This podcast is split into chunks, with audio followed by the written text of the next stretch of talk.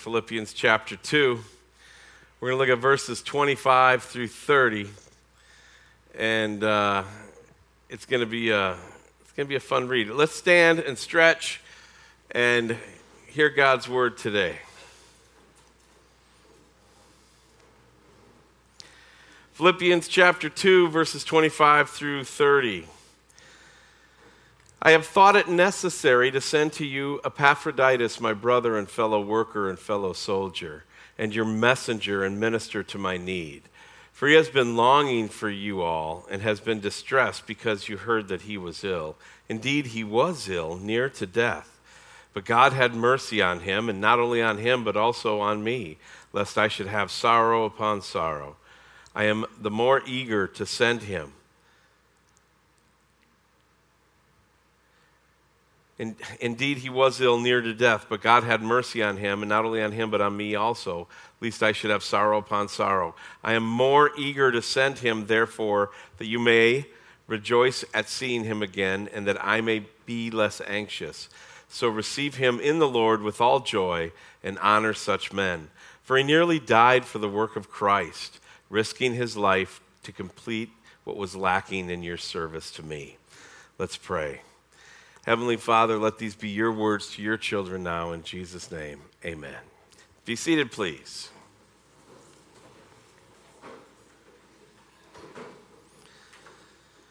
So, if you read any of the letters of the Apostle Paul, it's easy to see that he crossed paths with a lot of different people. A lot of peeps came in and out of Paul's influence it's just an array of folks. And some of these individuals, it would seem, were a great hindrance for his work for the Lord. Look at 2 Timothy 2:14, Philippians 1:16, 1 Timothy 1:19 and 20, but Paul, however, most of the people that he met, he talked about as a great blessing in his life and ministry. See, that's what I love about Paul. He had this balance where he would call it what it was, but he'd also then try to esteem and build people up at the same time. And Paul closes nearly every one of his letters with a personal note to some of these very special people. And in the last chapter of the book of Romans, Paul mentions at least 35 people by name. Now, contrary to the trend in our modern society, Paul was a man who made a lot of friends as he traveled through life and too many in our day want to isolate and insulate themselves from others. As somebody who's traveled a lot, lived in a lot of places, I, I can totally relate to that. But on the other hand, God calls us to be part of community. And so in our text this morning, Paul speaks about a man named Epaphroditus. And this is a man about whom we know not that much. We know next to nothing. Uh, but from what Paul tells us, from his name, from the culture, we can gather some stuff up. And I'd just like to share some of that with you today as we examine what it looks like to be a charming Christian or a lovely Christian. Why? Well, because the name Epaphroditus means belonged to or favored by Aphrodite. Aphrodite was the Greek goddess of love. She was also the goddess of gamblers. And so the name Epaphroditus eventually came to mean lovely or charming. And while we may not know that much about our brother Epaphroditus from history, Paul gives us some really cool key information. And I want to see if he lived up to his name. And what does that tell us about us? And so that's our journey for today. See, in these few verses, we're given a glimpse of a man who possessed certain characteristics, and I think it should be and could be possessed by every believer, at least for a little while maybe for a day or two. You follow? I mean, you know, when you take a look and through this examination, a lot of us say, we want to be like that all the time, and then we're not. And we're like, they're all great and we're losers. And it's like, that's not what we're talking about here. But let's look at these characteristics and see who Epaphroditus was, and maybe it's something that could help us, yes? So in verse 25, we see point number one today that a charming Christian is a balanced Christian. That a charming Christian is a balanced Christian. It is easy for Christians to get out of balance. That is, we are prone to focus in one area of our Christian walk to the exclusion of other areas as being not important or more than important or just important and finding that balance. And sometimes when we get out of balance, that annoys those around us, and that annoys us. And sometimes then we start to question each other wrongly. People get off balance in the area of fellowship. Everything is about being with their group and having a good time. You know, they just, that's, that's their ministry, and anything else that interrupts that is wrong. How about another group that just gets out of balance about evangelism? what? Yeah. You ever seen these people? They're so fired up about evangelism, bringing people to Jesus, they don't care if they grow afterwards. They're just, you know, it's like they're out of balance. They've got this good thing of, I mean, I think we'd all agree evangelism is a good thing. But if it's out of balance with everything else in your life, it can be something that may not be God's best for us, if you follow what I'm saying. For some, it becomes legalism. They, be some, they become so concerned with things and how they think that their line of thinking should be that they look at everybody else and how wrong they are and their wrongy wrongness. And they have to investigate and correct the motives and actions of others. There are many other areas of life where this is true. And what happens is, is we get out of balance and we can even bring shame and disgrace on our Christian testimony at times. That doesn't mean we're not saved, but it does mean that we need to get back into balance. And if we see people out of balance, that's where we have mercy and love for our brothers and sisters, yes? See, they're like a wobbly tire on an automobile. You don't throw the whole vehicle out, you fix the tire, yeah? See, Epaphroditus wasn't like this. He was balanced in his walk with the Lord and others. I, I want to point out three areas where I think the dude was balanced. You ready? He was balanced in his walk as a child, he was balanced in his work as a servant, and he was balanced in his warfare as a soldier. Let's start with the child. Paul calls him my brother. This term refers to those who are members of the same family to those who are united in the bonds of affection. What Paul's saying is this you ready? I love old Epaphroditus, and he loves me. We are brothers in Christ. Epaphroditus walked with Paul, not against him. That's what I want to find in Harlan, Iowa. And I've already found a bunch of it, and I want to keep finding it. And that is brothers and sisters who say, I love them and you know what? I know that they love me too. That's true fellowship. Every believer ought to strive for that kind of balance in their life. The Bible makes it pl- clear we are bound, uh, we are uh, duty bound. We're bound by duty to love each other. And when you don't have the love, I've, I've shared with you guys this before that I don't naturally have the love. God puts it there so strongly that it's almost I wish I could have conjured it up myself because it actually gets painful. You start caring for people so much that you never had any intention of caring for before. And that's where that balance as a believer comes in. We are believers, we are loved brothers and sisters. Follow? There must be mutual concern amongst God's children. And if there isn't, then there's something out of balance, yes? Let's go on to his work as a servant. Epaphroditus was a fellow worker with Paul. In other words, he shouldered his, his portion of the load. He was not a loafer who let other people do everything else. He did his part. That's, you know, maybe you guys don't see it as, as obvious as I, but Iowa is a worker place. People here naturally want to work, want to do things, want to get stuff done. And when you, you, you know, when you find it outstanding, the work ethic that you find in Harlan, Iowa, uh, people wonder why. Well, you'd have to see the work ethic in the rest of the country. It's pretty special here. See, Verse 25 tells us he was a messenger and a minister. He was sent by the church at Philippi as a gift for Paul. He was their messenger. The greatest gift they gave Paul was Epaphroditus himself. Epaphroditus himself. Why? Because when he arrived in Rome, Paul had somebody who was willing to do their part.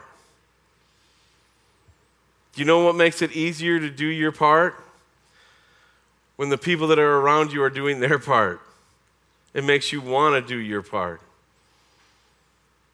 His walk was as a son. Epaphroditus was balanced. That refers to the fellowship of the gospel.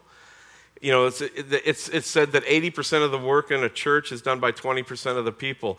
We have a lot of good folks here who I think want to continue to serve. They just want an opportunity and you want the freedom to be able to have part of your summers off and to do different things. And I'm looking around and I'm seeing that if we would just get more people to participate, it would be that 80% of the people make the work feel like it's 20%. Get what I'm saying?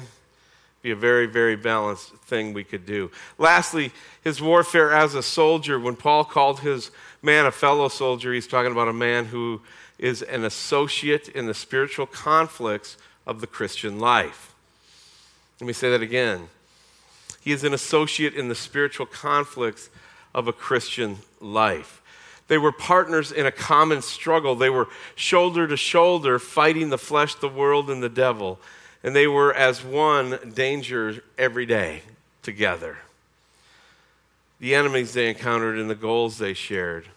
See, there is a great need, and it's going to become greater as the darkness continues to wash over the country that we live in, that we need believers who are not afraid to put on the whole armor of Jesus Christ and stand firm for such a time as this and not capitulate with the world, the flesh, and the devil.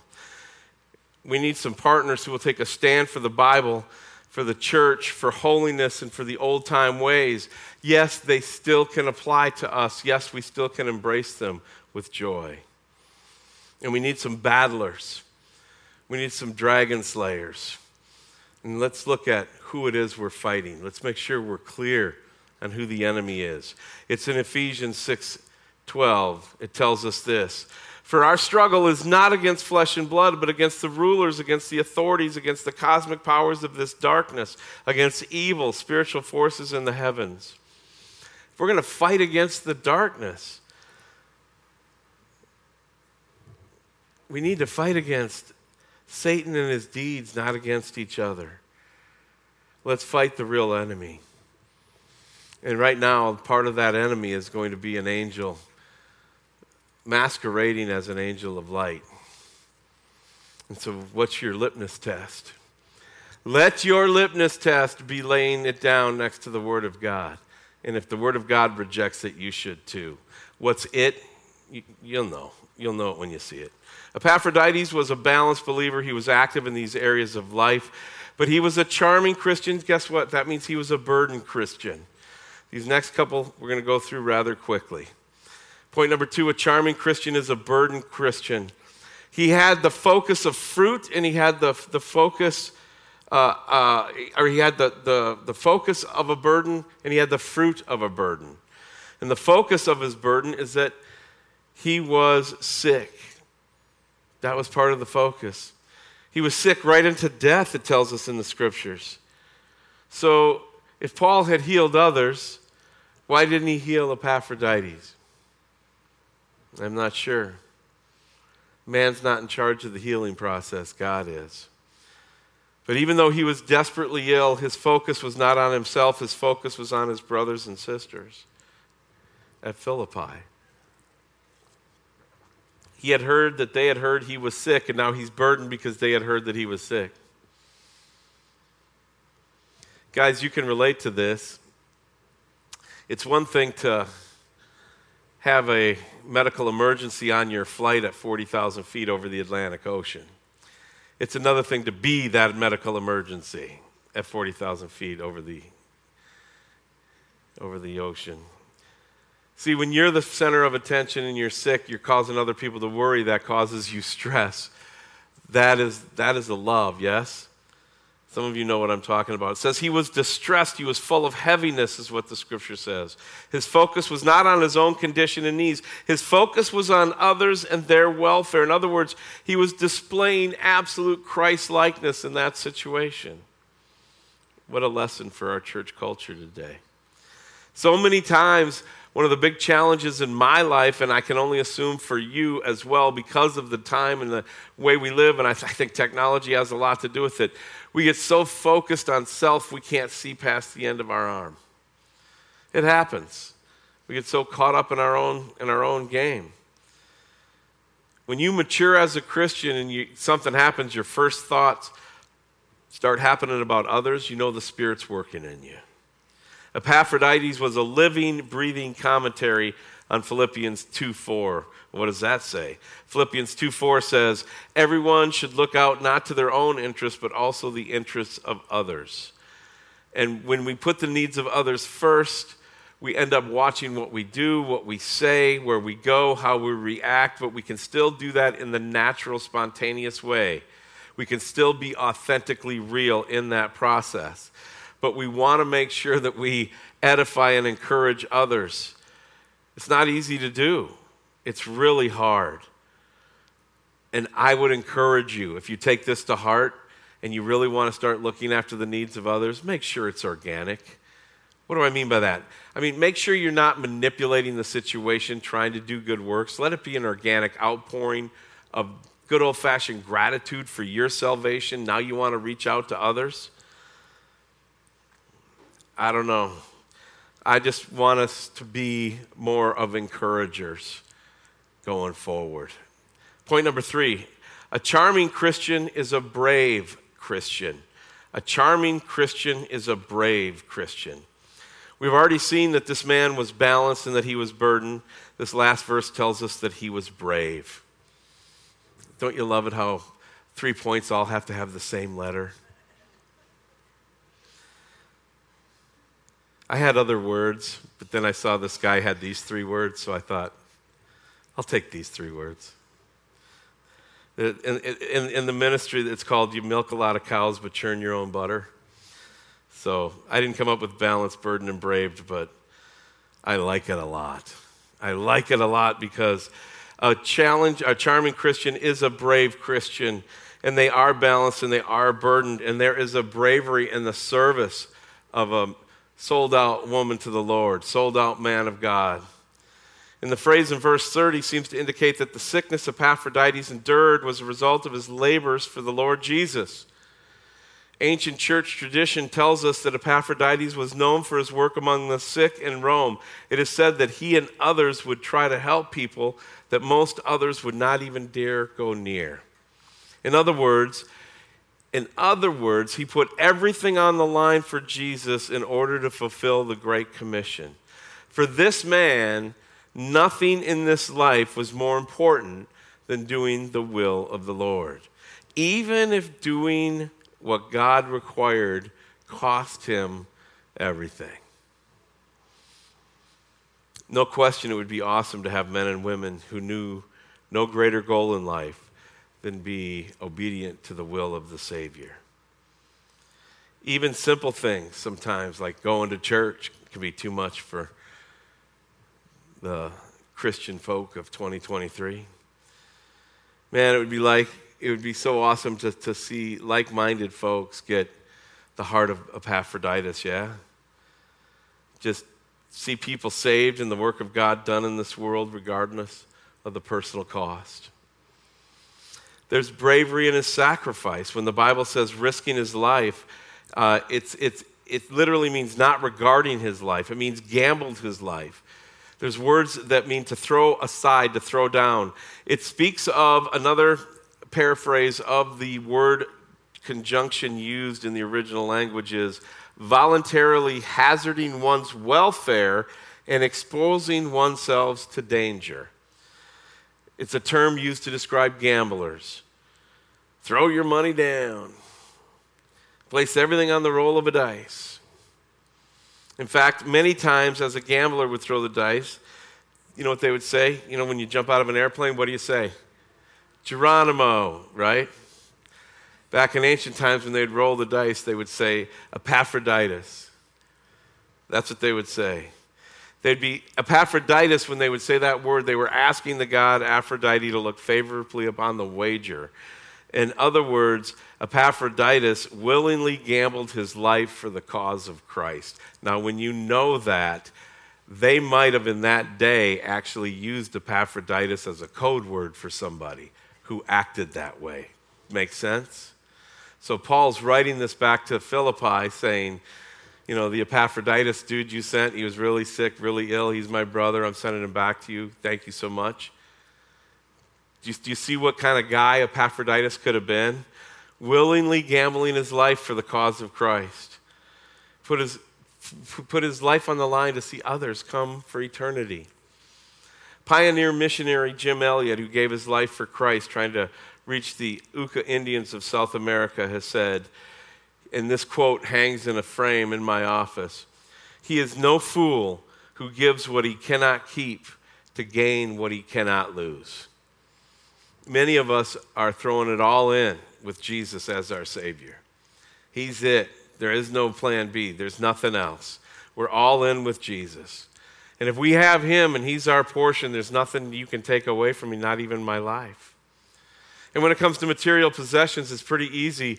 You know, my, you know, everybody says it's because it was my granddaughter. That's why this went down so smooth. But um, they pulled up next to us, and my granddaughter, she's like six, seven years old, kicks open the door and just boom, puts a dent in my car. Because it's my granddaughter, it's okay. No big deal. It's just a car. And then we have a phrase whenever we're trying to get over a heartache like that. The phrase is Jesus is coming to burn it up anyway. He's coming to burn up everything, all those material possessions you hold dear, he's coming to burn up. And guess what? If he requires your soul of you tonight, how much did it really matter? Here's another phrase when you think of living like an Epaphroditus. If you want to really, really get in, really get into it and say, God, I want you to do something to me that I can't do for myself. I, I want you to just ask yourself this. If we're standing in front of Jesus in 15 minutes, somehow, some way, is what you're all bummed out about really, really worth it?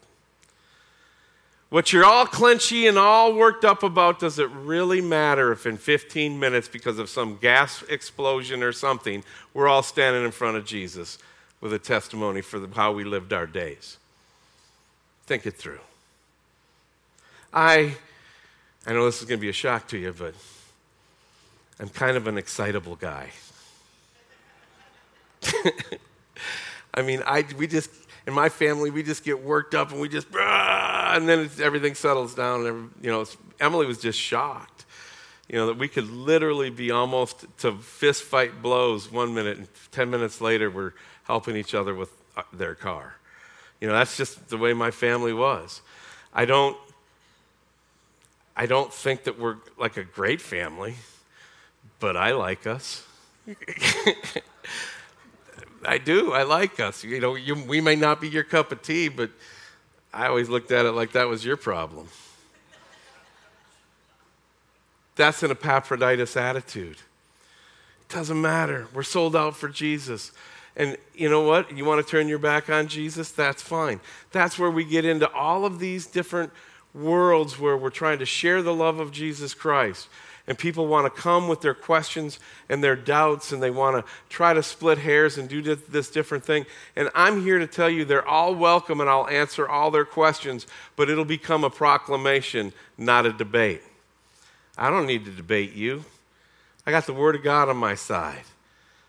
Read it, don't just try to pull it apart, read it in its entirety. It'll be the unleashed tiger on your soul. I don't have to save you. I, you, you, you die tonight in your sins and you go to hell. That ain't my problem. But I'm here trying to help you. So my heart goes out to you. So I'll share the truth with you. And if you reject the truth, yes, it's a real, true spiritual pain that those of us sharing the truth with you go through. But at the end of the day, it's still you and Jesus. What are you going to do with Jesus? Do you know what this church needs? This church doesn't need money. This is God's boat. He knows how to keep it floating. Does not need prestige in the community. You can look for enough people to trash this church in the days moving forward. Why do I say that? Because we are out of step with the world and we don't intend to change. Not political influence, this world and all that is within it will burn one day, as I just told you. What we need is people who will commit themselves to be a little bit more like Epaphroditus today. Now, I mean that you go from being somebody who doesn't hardly do anything for the kingdom to you're on the mission field, built, you know, digging wells for children with your life. But one step, two steps, three steps.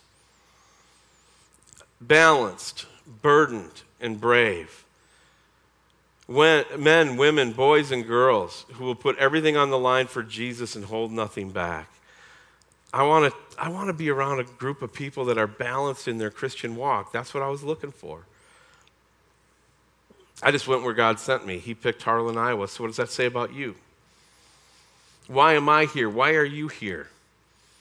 Are we both here because we desperately want to link arms and walk a balanced life for Christ where He is our portion and He is our everything? I'm hopeful that God will bring brave Christians and that we will come together at Fresh Encounter Church and make His name great every Sunday. And that there will be good spiritual food being fed here so that you can go and enjoy your week, struggle through your week, endure your week, have victory in your week, and come back with brothers and sisters next Sunday and we do it all over again. Because there's nothing like praising the name of Jesus Christ. It's absolutely incredible. We have a need in this church right now. We have a need for about 20 to 30 adults or senior high kids, freshmen in high school, beyond to help us with our children's church, our Encounter Kids. I said, I believe that there's some of you that if you knew that you had to, for two times a year, two times a year, just be an adult helper, that you'd do it if you knew how to sign up and you knew how we could communicate with you. So I'm telling you, you can just send an email to info at fecharlan.org. I didn't prepare this, so it'd be on the screen for you. Info at fecharlan.org. Most of you can send an email off your phone right now. To have a conversation with us about how you can get plugged in to our children's ministry. And then we have other stuff that we can do too. You know, I always, there's a couple uh, there's one, well, he's out of high school now, but he's, he always knows Larry's looking for him for communion, you know. it's kind of funny. But together we can take these tasks and make them easy when all of us get involved. Many of you want to be involved, you just don't know how. I'm asking you, send an email to info at fecharlan.org and just put get involved. It's not hard. And so I don't know what the message of Epaphroditus from Paul finds you today, but if the Lord has spoken to your heart about these matters, get before Him and get it straightened out. Not so that you can live your best life now. No, we're not about that garbage. We're about living eternally with it being well with us with whatever's coming our way. And there's a lot to be joyful for yet. There's a lot of celebration to do as we link arms and walk the walk of disciples together in 2023. Let's pray. Heavenly Father, we thank you for this message. Lord, we thank you for Epaphroditus. We thank you for just the willingness for you to use us in spite of our weaknesses. Oh, Lord Jesus, we just ask you speak to our heart now. If there's anybody here that needs you, would they cry out to you right now and would you touch them in a way that we can't? Be with us and keep us in Jesus' name. Amen. Thanks for listening to the teaching ministry of my husband, Chris Danielson. BibleIdiots.com is still the website for this show, but we have grown. The new parent ministry is found at freshroadmedia.com. We would love to have you join us on our sister broadcast, a talk show that walks out Christian living and Bible apologetics entitled No Apology with Emily and Chris. a weekly download from FreshRoadMedia.com. Both broadcasts are listener supported, and we would love to have you join us as the Lord leads. I'm Emily Danielson, and thank you so much for spending some time with us today. And may you see the blessings of the Lord as you go and serve your King.